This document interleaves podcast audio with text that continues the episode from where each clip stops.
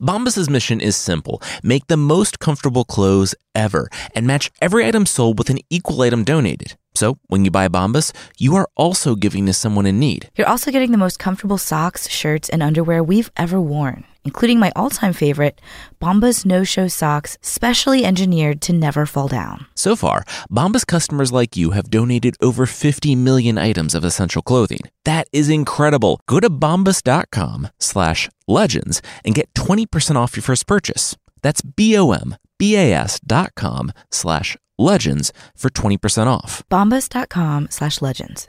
Quick disclaimer, there's some fairly creepy Swiss horror this week. We try not to get too graphic, but if that's not your thing, or if you hate spiders, especially if you hate spiders, you might want to check out the post on mythpodcast.com for more info.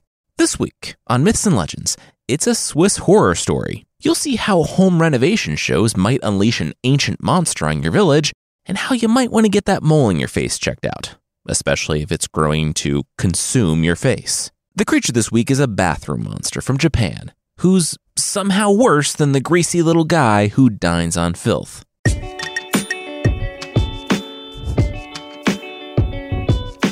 This is Myths and Legends, episode 276. Along Came a Spider. This is a podcast where we tell stories from mythology and folklore. Some are incredibly popular stories you might think you know, but with surprising origins. Others are stories that might be new to you, but are definitely worth a listen. The story this week is kind of a literary fairy tale. It's a Swiss novella by Jeremias Gotthelf. It was written in 1842, but it has some fairy tale elements. I felt like it was a better fit with this show than fictional because it reads like so many of the fairy tales we've talked about. We'll jump into this story in the 1800s in Switzerland. Everyone just had a big dinner to celebrate a baptism, and they're sitting back, noticing some strange architecture.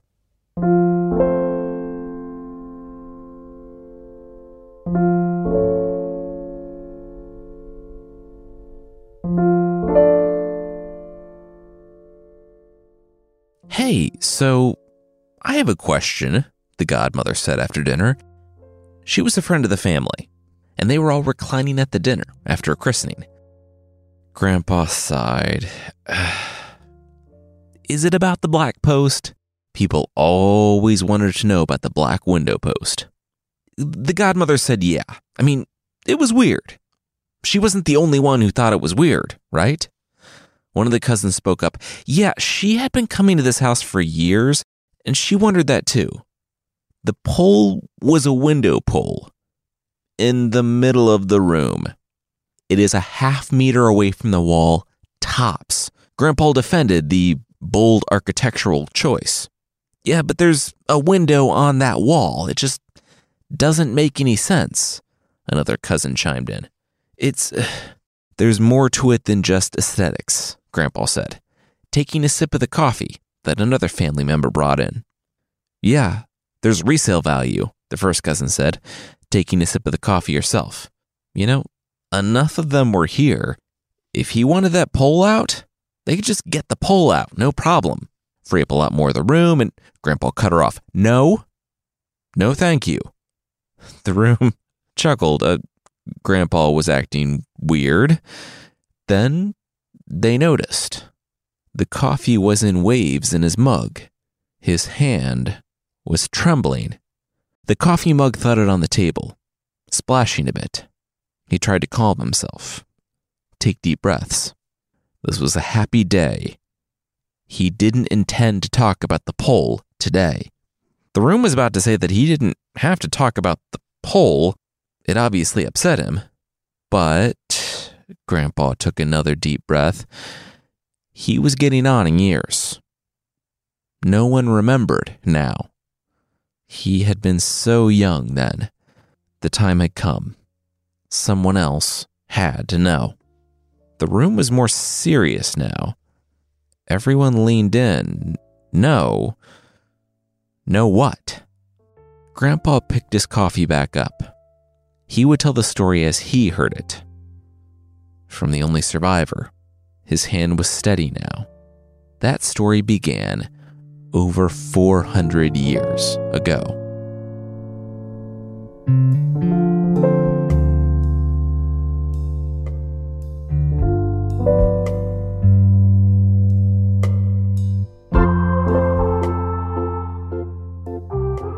Two years William stood before the table filled with food. Two years. They built the castle that surrounded them on a hill. They weren't masons or builders or architects. The people were farmers, peasants. While they built, their wives worked their hands raw. Their children crawled through the fields. The men dragged stones up from the quarry, trees up from the forest.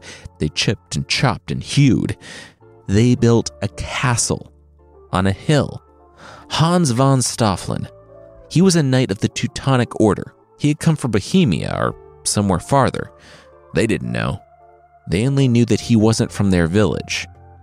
He wasn't from their home, but he ruled it. His father's father's father had held the land a couple of generations ago. The people never knew him or his children because they never lived here. And that was fine with the people. They paid him or his family or whoever whatever taxes they deemed were fair. And since the family barely remembered the land, that was almost nothing. No one thought they were lucky enough to live forever without a lord, though they never imagined they would be cursed enough for it to be Sir Hans von Stoffeln. He rode in to claim his father's land, and the next month ordered a castle. William remembered the man who stood up to speak out. Von Stoffeln calmly got down from his horse, walked over, put his gauntlet on, and beat the man's teeth out of his head in the village square. Work started the next day. The two years had been worse than any of them could imagine. From dawn until dusk, in the heat of the summer and the ice of the winter, they dragged the boulders up from the quarry. They hewed them in the lightning storms, according to the knight's exact specifications. He would sit in the shade of his pavilions, drinking with his friends. Some mornings they would decide that, yeah, they'd like to have double the amount of work done today. The friends would laugh and collar the foreman, telling him that the workers would go without breaks and be whipped at the slightest infractions. So many went home with lashes on those days. After two years of whippings, knights rolling boulders down hills for fun, yelling after the fact for the men to get out of the way, and the knights sicking the dogs on the workers, chasing them across the fields for laughs, and then whipping them for not working, the farmers finished the work. The knight had his castle. Taxes would be steep, but God was good. In the two years, no one had starved and it was May. They would be able to plant and harvest and survive the winter. It had been close, but they could rebuild. It was a challenging time, friends, Hans von Stoffeln, the knight, announced to the room. But we did it. We built the castle. William thought that that particular pronoun was far too inclusive, but smiled along with the other farmers. A hear, hear went up from the back, from the throat of one of the more sycophantic villagers, it, it was finished. There was no point in squabbling over credit now. They all had lives to get back to. I brought you all here so you could celebrate in the castle. You all have a hard month in front of you, the knight said. William's neighbor spoke up. It was nice of the knight to recognize that. It was nearly time to plant the first of their crops, and the knight cut him off. Uh, first, who told you you could speak? All eyes looked to the ground. The knight froze for a minute, and then he and his friends broke out laughing. Sorry, sorry, he couldn't resist. Of course, of course they could speak here. This was their feast. But he did need to correct one minuscule misconception. They thought that the work the knight was referring to was their farm work. That was not the case. The room fell silent. Only the crackling of the torches could be heard. The knight continued. The stables were at the foot of the hill, as they knew. There wasn't enough room inside the wall on the hilltop for the horses as well. William knew. He had been on the team that built the stables inside the wall and then tore them down and rebuilt them at the foot of the hill on the knight's whim. The knight said that he had some friends over the other day, and the walk up from the stables, even in late spring, oof, that was a hot one in the sun. He needed it to be shadier. William could see where this was going. He buried his face in his hands. His neighbors were not as quick. That means I require some trees, and not like the little trees that take years. That path must be completely shaded in a month, the knight stated. The farmers exchanged glances and in a month? Shaded? How? That was impossible. I can imagine you think that this task is beyond anyone, but it's uh, really quite simple, the knight informed them. The farmers simply needed to take full grown beech trees from the Munenberg, uproot them, and replant them here on Barhagen Hill. One of the farmers dared to step forward. That would require carts, horses, whole teams. That was nearly, what, 70, 80 trees? Better be safe and call it a hundred, the knight said, reclining at the table. The farmers were frozen. They couldn't believe what they were hearing. You all think too little of yourselves. You built a castle. That is usually done by entire teams of masons and architects, but you all did it in two years.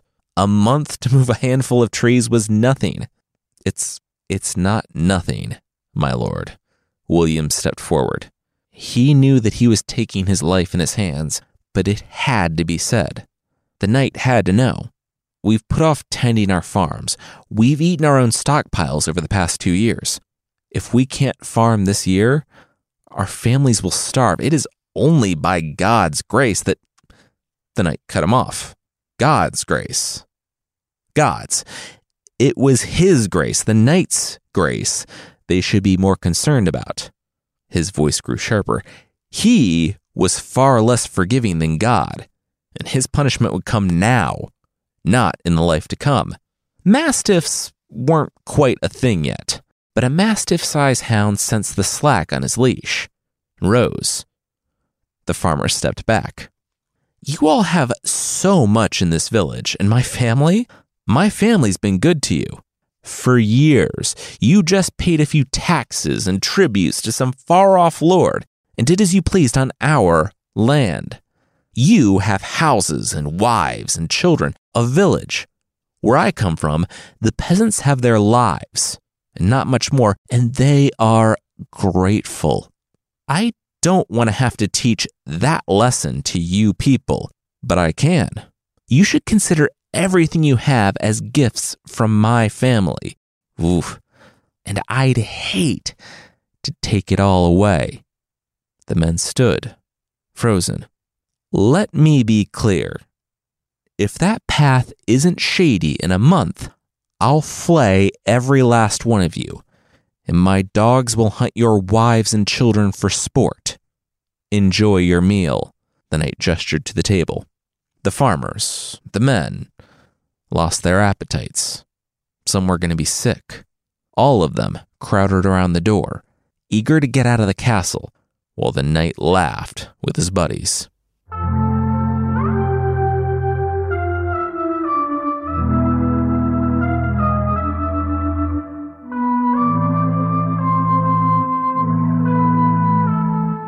William did throw up.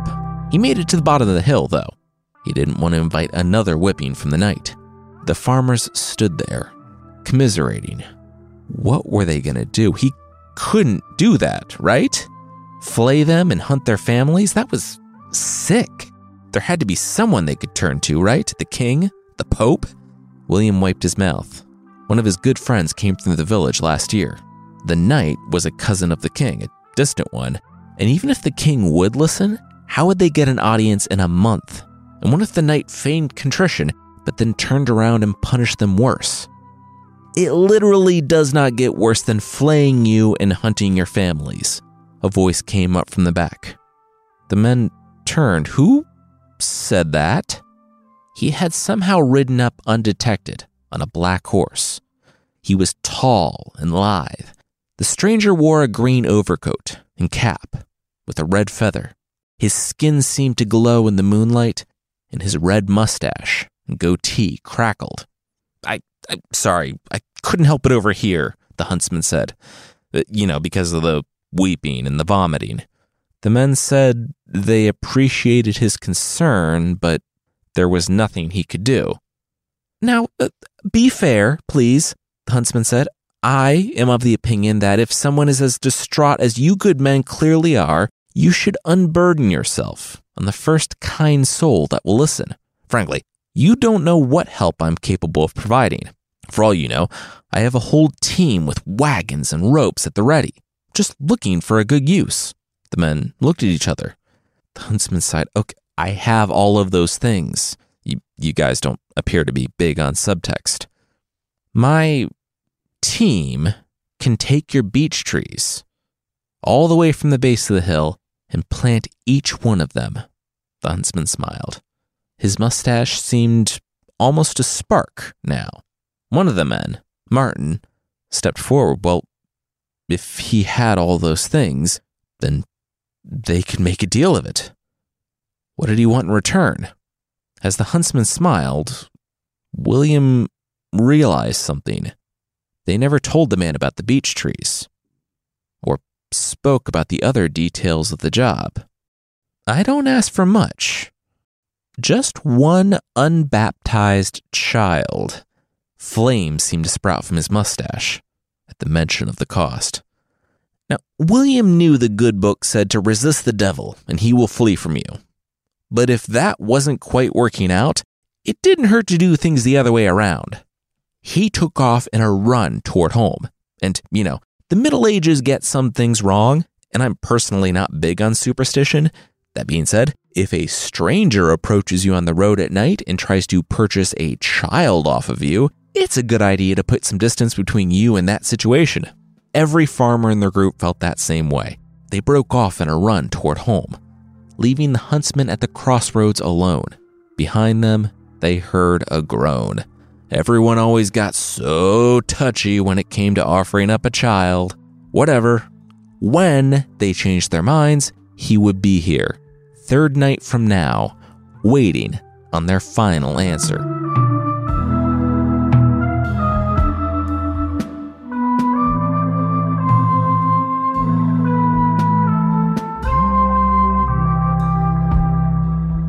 And what did you say?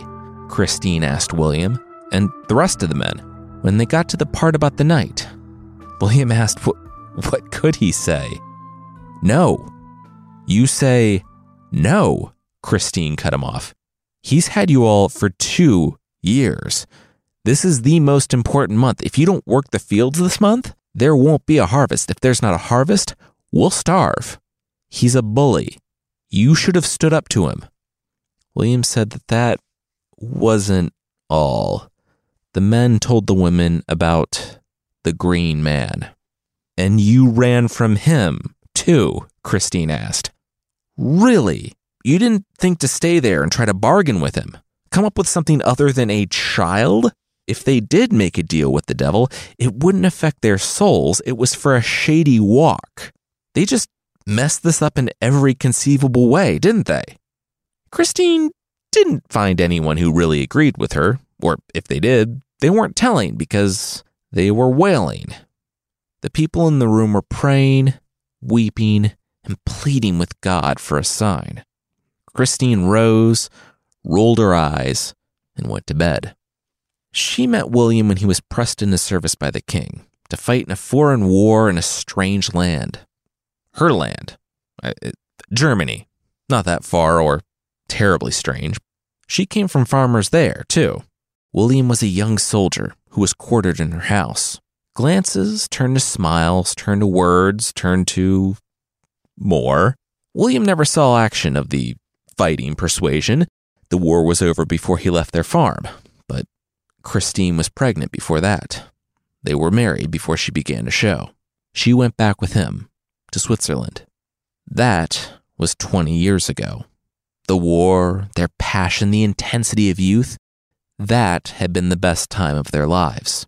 He apparently left that confident, brave man back in Lindau.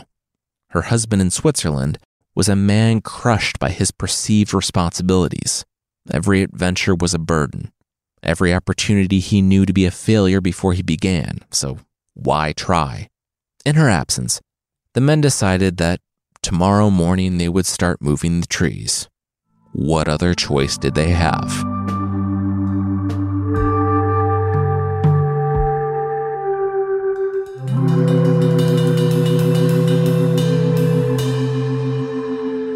It went badly. The knight demanded a tree planted at the foot of the hill the next day. Two days later, they still had nothing.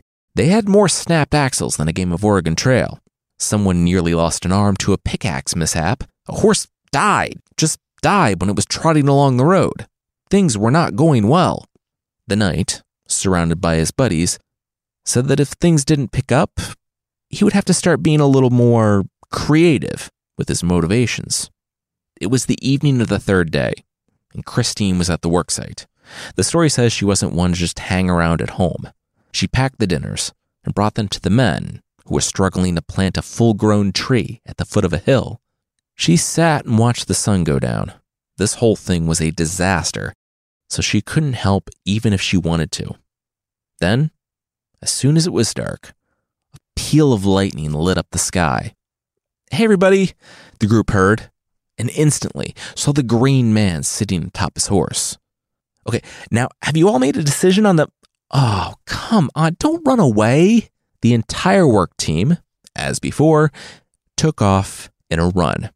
Back at William's house, the group was catching their breath. Wow, near miss there. They weren't followed. Good. Well, we'll just call that a day.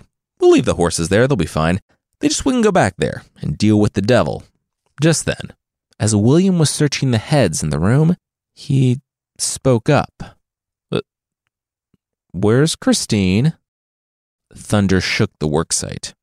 Christine, standing alone when all the rest of the villagers had run, approached the green man. The green man grinned. He liked dealing with decisive people. Also, it was really hard to come to agreements with people when they freaked out and took off the moment you showed up. Christine stepped forward. What was his offer? The green man smiled. Lightning struck somewhere off in the forest. The green man said that she knew that from the farmers' discussions ad nauseum over the past few days. There was no more talk, no more deciding. He had many places to be. She needed to give him an answer. Now, Christine looked back. No one from the town. They had all run. No one was coming for her. No one to bear this with her.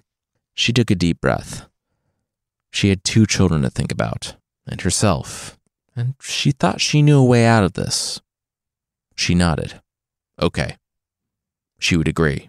But if the town later decided that they weren't down for this whole thing, she couldn't help that. The green man smiled. His mustache sparked again. Her agreement was all that he needed. She nodded. Okay, so uh, how did they do this? Did she have to sign a contract in her own blood or something? The green man grimaced. Ew, no. First, gross. Second, this was the Middle Ages. Did she know how dangerous it was to get even a small cut? And he wanted the people around to pay up. No, all he required was a kiss. And if you're thinking, that's not okay, requiring a kiss as part of a business contract, well, I mean, it's the devil. Christine took a deep breath, closed her eyes, and felt it. It was the slightest peck on her cheek, but it took her breath away. Not in the good way, though, that you like. A lightning bolt of pain shot through her skin and implanted itself into her skull. She gasped and dropped to her knees. When she opened her eyes, she was alone.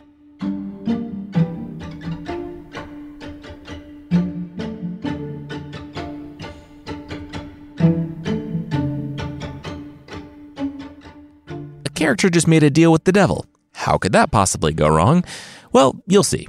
But that will be right after this. As humans, we're naturally driven by the search for better. But when it comes to hiring, the best way to search for a candidate isn't to search at all. Don't search, match with Indeed. When I was looking to hire someone, it was so slow and overwhelming. I wish I had used Indeed. If you need to hire, you need Indeed. Indeed is your matching and hiring platform with over 350 million global monthly visitors, according to Indeed data, and a matching engine that helps you find quality candidates fast. Ditch the busy work. Use Indeed for scheduling, screening, and messaging so you can connect with candidates faster. And Indeed doesn't just help you hire faster. 93% of employers agree Indeed delivers the highest quality matches compared to other job sites, according to a recent Indeed survey. And listeners of this show will get a $75 sponsored job credit to get your jobs more visibility at Indeed.com slash podcast. That's Indeed.com slash podcast. Terms and conditions apply.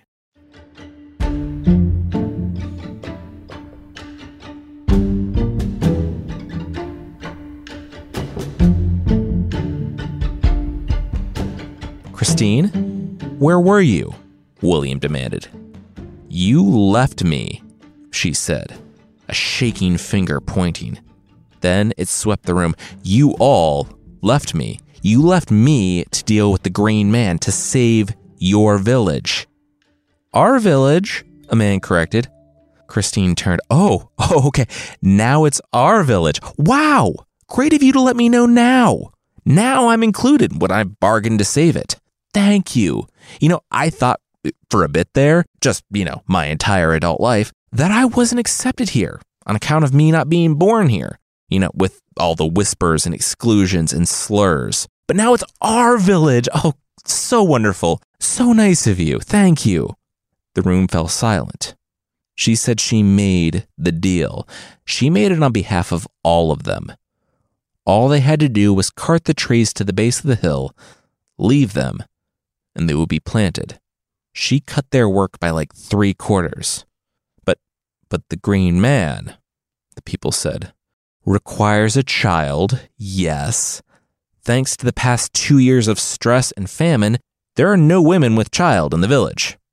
The life in question is still theoretical, and when the time comes, I have a plan for that, too, Christine said. The men stepped forward. William, reluctantly, they heard her. What should they do?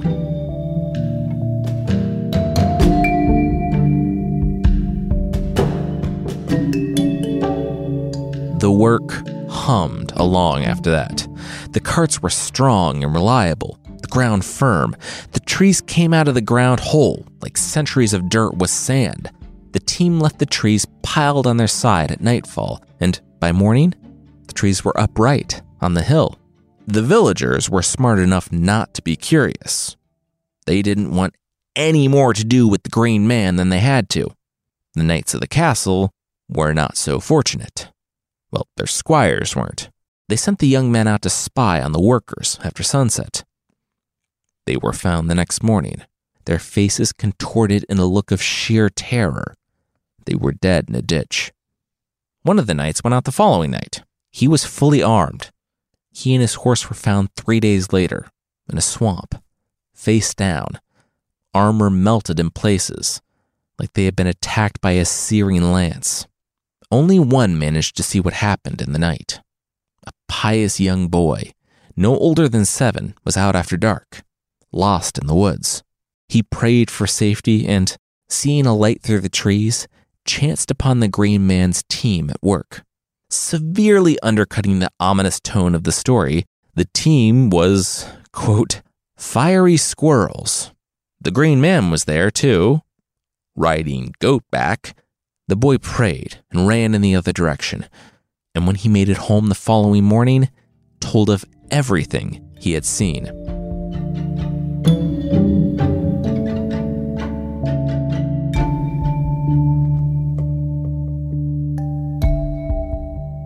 A nameless dread. The villagers finished his walk nearly a year ago. On time, a few days early, actually. The walk up the hill was beautiful now, the knight admitted. Cool, too, but no one wanted to use it. Hans von Stoffeln avoided the walk. Just being in the presence of the trees filled him with, quote, a nameless dread. He didn't know how the villagers had managed to sour this for him. It definitely wasn't his deep seated guilt for using his own people as slave labor at the threat of physical violence. Uh, he wasn't going to do it, anyway. Flay them and hunt their families and all that. It took so much food to help run a castle, and he needed their labor. Still, it, it worked. even if he now hated the walk for no apparent reason. He didn't mean to let it go so far. The castle and everything else. It's just his buddies were there, and he wanted to look tough. He had avoided fighting in the Crusades, unlike his friends, so he felt inadequate. He might have squeezed a bit too hard, but whatever. He got his castle and his walk, and the harvest looked like it would be better than ever. Everyone won. Then, shouts came up from the village.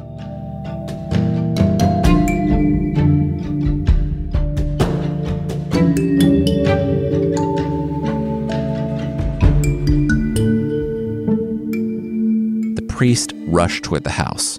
He made it there even before the midwife.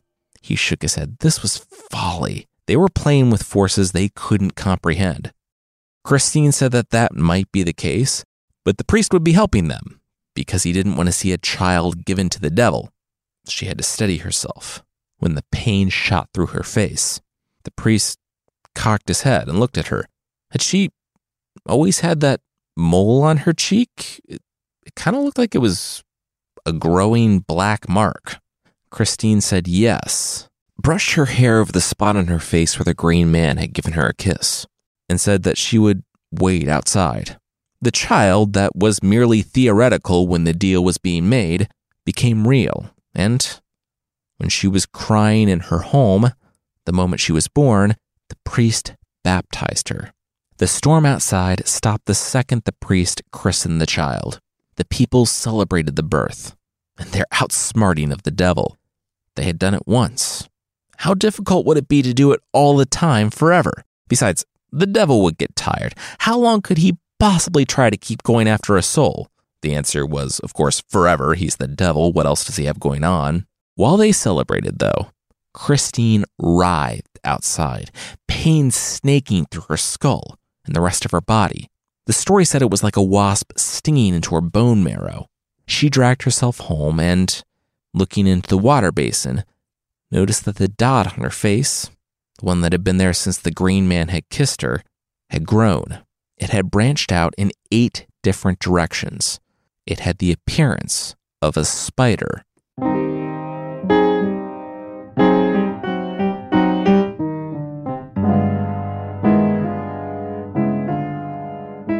Christine, no, the priest said, speed walking to his third christening. His job was so super important now, and after the last time, she was really proving to be a liability to these kids. Christine said that she lived in constant pain. The Green Man, the Green Man knew what they were doing. He wouldn't tolerate it forever or even for long. Something bad was coming. Please.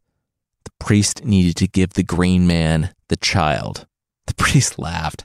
He would die before he did that. He nodded to the burly man at his right, his sexton bodyguard, who now went with him to these after Christine nearly stopped him the last time. The sexton was not as restrained as the priest. He grabbed Christine and twisted her arm behind her back, taking her with them. When they made it to the house in the village, he tossed her a good distance away, slammed the door, and Christine heard the door bar drop. Another christening was imminent. She knew this because her face and head and body throbbed. For the past two months, sleep had fled from her. Food felt like embers in her mouth. Her body was on fire. Something terrible was about to happen. She wasn't wrong. She knew the moment the baby was baptized because it was the moment her pain was the worst. She collapsed into the field on her way home and began convulsing. But this time, it was different. She reached up to her face and felt them. Small, sharp, black legs emerging from the mark on her face. She screamed and pulled her hand away and watched. Watched as the spiders poured from her face and into the field. Christine didn't know how long it took. I mean, anytime you have spiders emerging from your face, it's too long. But when they stopped, she experienced her first moment without pain since the first baptism.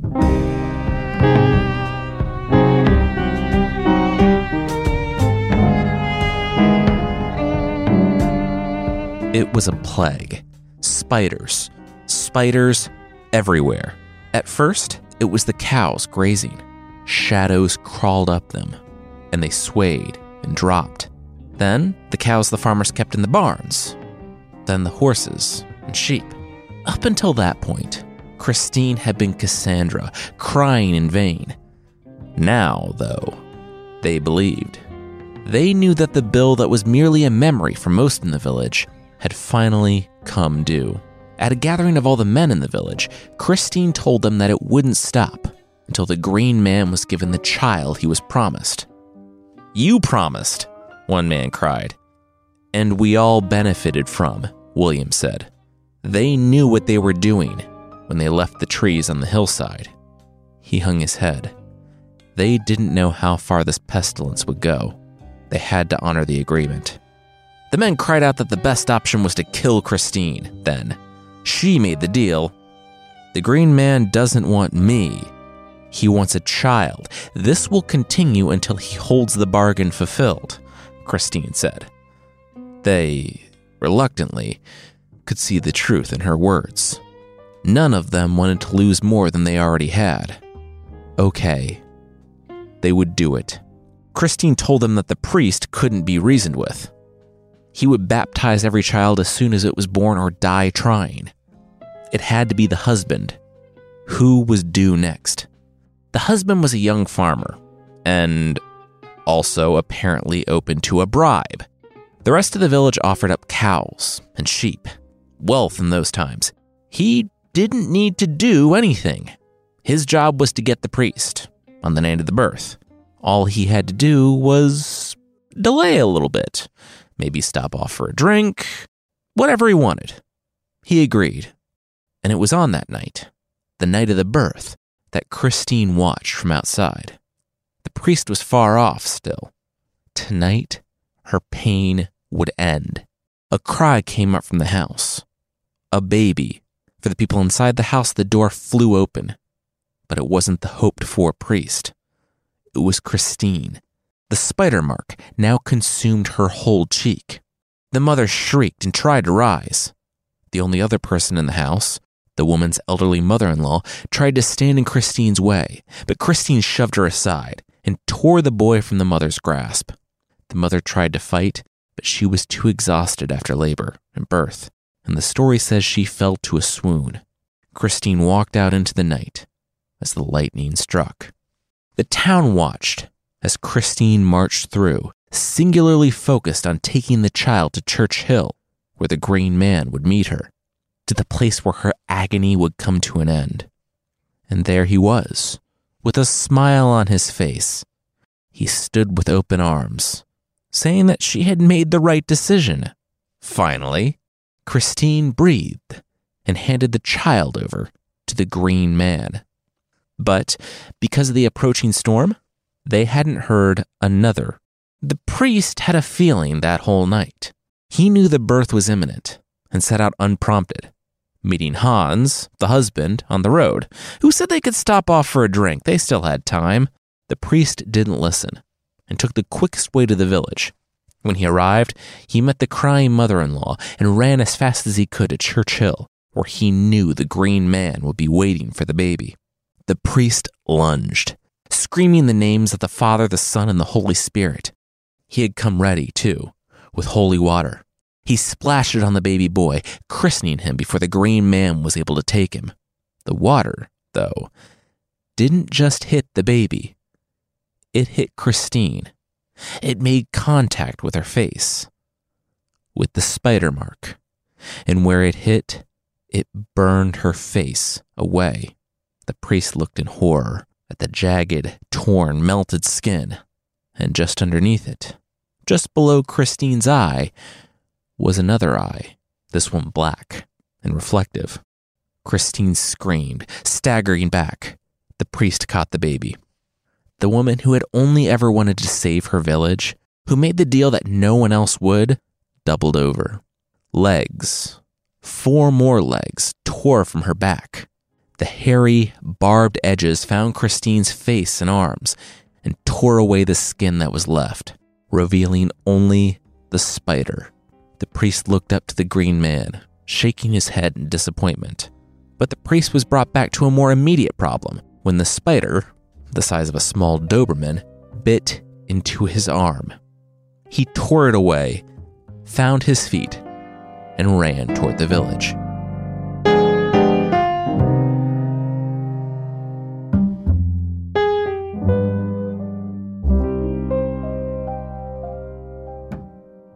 We'll see how one spider can actually be worse than so many, but that will, once again, be right after this.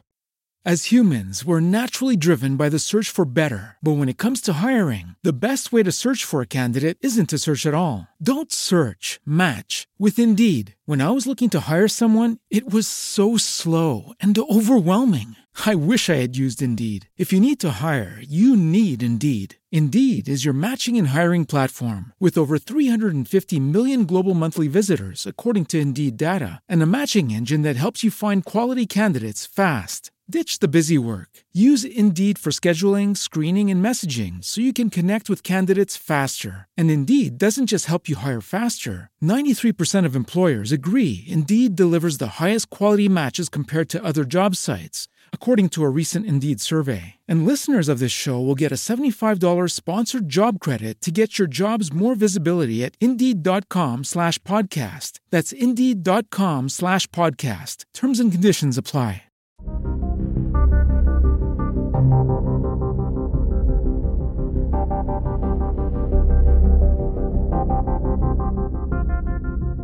The mother breathed new life when she held her baby.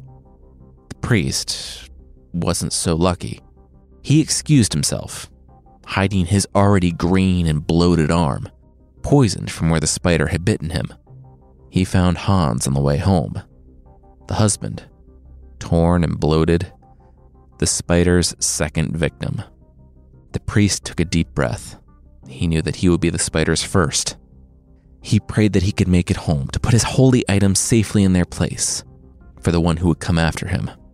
Little did he know that no one would come, no one that would be able to help the villagers. And the town would be plunged into a darker horror than they ever thought possible. The priest was dead. Hans was dead. Christine was missing. No one knew what was happening. But soon, it didn't matter. The spider was everywhere. They felt it crawling into the blanket in their beds. The tap, tap, tap of its feet, slinking up their backs. It dropped from trees, crawled up horses. People set traps and tried to crush it with rocks, burn it with fire, or chop it with axes. Nothing worked. It seemed like it could survive anything. No one lasted long after a bite. The area turned green and swelled, and the poison coursed, turning veins black and web like. The spider was everywhere and nowhere. No house was spared. No house, but Christine's old house. It was passed on to her cousin after William was found in a field. He wasn't just poisoned, but mauled, as if every frustration of the person the spider had once been had been taken out on the man. The knights, Hans von Stoffeln and his friends, barricaded themselves in the castle, the castle the people had built. Stoffeln sat toasting them with a goblet, with the priest from the village he had hired as his very own. Uh, he knew he was fine. He regaled them with stories from the Crusades that definitely were things that he had done and not just stories that he had stolen from other people. The people at the table froze. Stoffeln looked at them. What? The other knights and the priest didn't dare to move. The spider was on Stoffeln's back. Only the priest rose to try to beat the spider with a goblet in his hand. The others merely screamed and died when its fangs found every one of them. Only a few of the servants, who never scoffed at the peasants who built the place, were allowed to flee into the night. The fact that the knight had finally gotten what he deserved was of little comfort to the people terrorized by the monster. Put them away, the young mother said, when her father in law came around and laid out an axe, a spear, and a cudgel. Axes lost their edge, spears their point, and clubs their weight. She had another idea. There were stories, the old stories, of wise men imprisoning evil spirits in a hole in rock or wood. Then, when an iron nail was driven in, they would be trapped. Wouldn't be my first thought, but they were all pretty desperate. The young mother had nothing. Nothing except her home she didn't dare to leave. She knew it was coming for her. It was only a matter of time. The time came one night. She was roused from sleep by the spider on top of her father in law, the man's lifeless eyes staring up at the ceiling. The young mother steadied her gaze. The spider only took like one or two from each house. It might spare her, but she knew it would never stop unless she did something. Most ran or attacked. Not her, Christine's cousin. She prayed and walked forward. The spider lunged at her. She caught it. Her fingers squeezed its hairy abdomen, while eight legs struck out at her. The cousin allowed herself a moment. A moment where she looked into the eyes of the monster. It was hard to describe, but when she did that, it paused. Almost like it was Christine, fighting against the thing in her own mind. It only lasted for a moment, though, until the spider screeched and resumed slashing at the cousin with its slime and poison slathered fangs. The cousin knew if she let go, if she didn't keep the faith, that her children were dead. She closed her eyes and continued to pray. Miraculously, the spider stayed in her grasp. Though it tried to throw its weight around or grab anything it could use as leverage, she held it. The cousin backed it up to the window post, to the hole in it. She didn't dare take a look. But the screech, the screech that sounded like a human scream, tore through her home as she pressed the arachnid on the hole. Then, somehow, her hands were empty. She gasped and opened her eyes. Spider legs. Spider legs were already beginning to emerge from the too small hole. The cousin grabbed the large iron nail and hammered it into place. The window post seemed to hum, almost a purr. Then it was silent. The cousin smiled. She smiled as she held her hand, already beginning to turn dark green. The spider had gotten her, but she, she had trapped it. She pulled herself to the door, opened it, and screamed that it was done. She trapped the monster. The people came running, and she told them what happened as she scooted back to her children, still babies, crying in the chaos. She held them, comforting them as she died.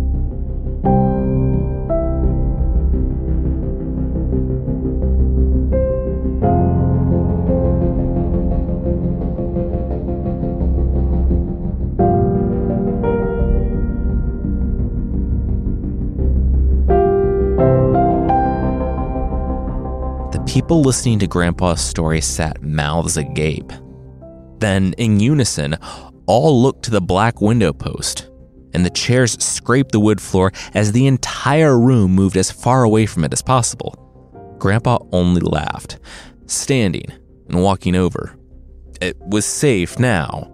It was safe as long as people remembered the danger that it held. Yeah, but how do you know? One of the cousins asked. Grandpa cocked an eyebrow. Oh? He knew because it had been opened in his lifetime. About 70 years ago, so a few hundred after Christine, the man who had inherited the house left the dilapidated shack to his servants. They had the same idea as the cousins take out the weird post. Barely anyone remembered the story, and nearly all of those who did considered it to merely be a legend. One of the servants, whose wife was pregnant, tore the nail out when trying to get the post from the ground. The spider, bloated with centuries of venom, emerged. It took its vengeance for its imprisonment. Where before it would choose one or two from a house, it now wiped out whole families. It would lie in wait for funeral parties and poison everyone. There were dead in the street, no one dared to leave their houses, except for the rich man who had left the house to his servants. Christian he knew the story. He felt like he bore the responsibility for the monster. The young mother had given birth in the meantime, and he demanded the baby from her and took it when she was too weak to say no. He took it to Church Hill, took it because he knew who would be waiting there to claim it. The spider crept toward him. Christian took a deep breath. It was time to make things right. He handed off the baby to his son, who couldn't have been more than 10. He nodded at the boy, just like they talked about, to the priest. Run. The boy ran, and the spider jumped off after him, but Christian caught it. He held it close, praying all the way, held it as it bit and clawed at him, as it stabbed and shrieked. He returned it to the window post, the same way he had heard of it being done before. With prayer and iron, he sent the spider back into the darkness. I was that baby, Grandpa said. He and his mother were given the house.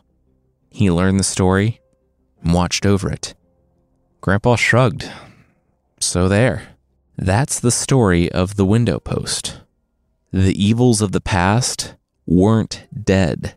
They were waiting, waiting for people to forget the past, to think that things were over or different, but they never were. Evil is one generation from returning. If people don't learn from the past, if people forget or think the monsters were merely legends or that an evil so dark and twisted couldn't possibly be real, that was when they were in the most danger. Grandpa took a deep breath. Wow, that felt good. Now it was their responsibility too. But he knew that they were up for the task. All right, who wants more coffee? But the house shook their heads. They didn't need coffee. Even without the coffee, no one was sleeping that night.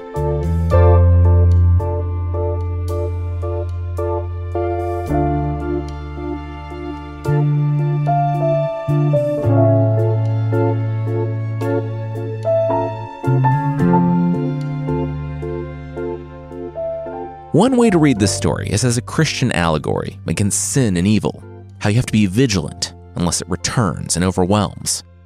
My own personal reading was the cyclical nature of history, how once the generation that dealt with the evil was gone, everyone thought that there was nothing to worry about, until it came back even worse. And just as like a fun short story idea, I love the idea of some 21st century Swiss home renovation show laughing about this weird window post that's like 400 years old. Why is it still there? And it doesn't match the house or anything. Taking a sledgehammer to it and then releasing this ancient evil on the world anew.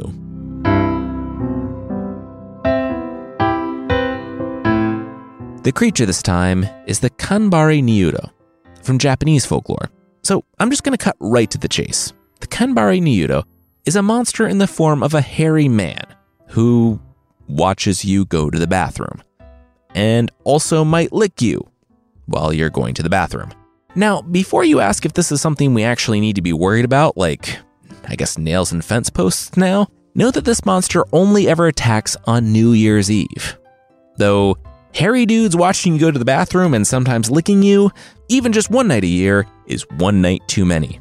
Because the monster only shows himself well, if he can help it, he doesn't show himself, but because he's only active one night a year, we know very little about him. Apparently, when he opens his mouth, he makes the sound of a cuckoo, which was thought to be a bad luck sound to hear while you're on the toilet. The monster's thought to originate from a toilet god gone rogue, which, I'll be real, I didn't realize this was a thing. Apparently, in the olden days, in cultures from Japanese to Roman, there were toilet gods, they served a bunch of different roles, from keeping the user healthy to making the crops grow. Toilet waste was sometimes used as a fertilizer, but that's kind of immaterial to our purposes for this creature, because the Kanbari Nyudo took his role as the toilet god and decided to get weird with it.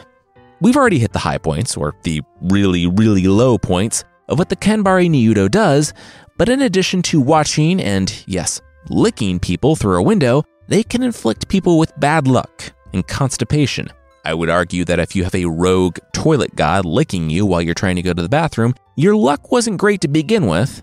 And the constipation thing is probably just people wanting to spend as little time in the bathroom as possible after that incident. There are ways to scare him off. Talking to him, for one. If you say, Kanbari Nyudo, hello, when you enter a bathroom on New Year's Eve, that might spook him because he knows you know he's there. But we know so little about him, though, that some sources say that that might just encourage him. My advice start your new year off right and hold it until after the ball drops.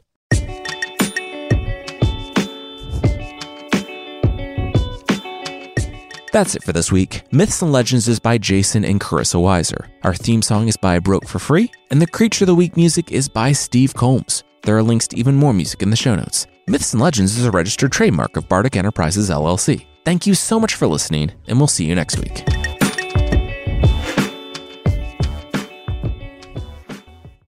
As humans, we're naturally driven by the search for better. But when it comes to hiring, the best way to search for a candidate isn't to search at all. Don't search, match with Indeed. When I was looking to hire someone, it was so slow and overwhelming. I wish I had used Indeed. If you need to hire, you need Indeed. Indeed is your matching and hiring platform with over 350 million global monthly visitors, according to Indeed data, and a matching engine that helps you find quality candidates fast. Ditch the busy work. Use Indeed for scheduling, screening, and messaging so you can connect with candidates faster. And Indeed doesn't just help you hire faster. 93% of employers agree Indeed delivers the highest quality matches compared to other job sites, according to a recent Indeed survey. And listeners of this show will get a $75 sponsored job credit to get your jobs more visibility at Indeed.com slash podcast. That's Indeed.com slash podcast. Terms and conditions apply.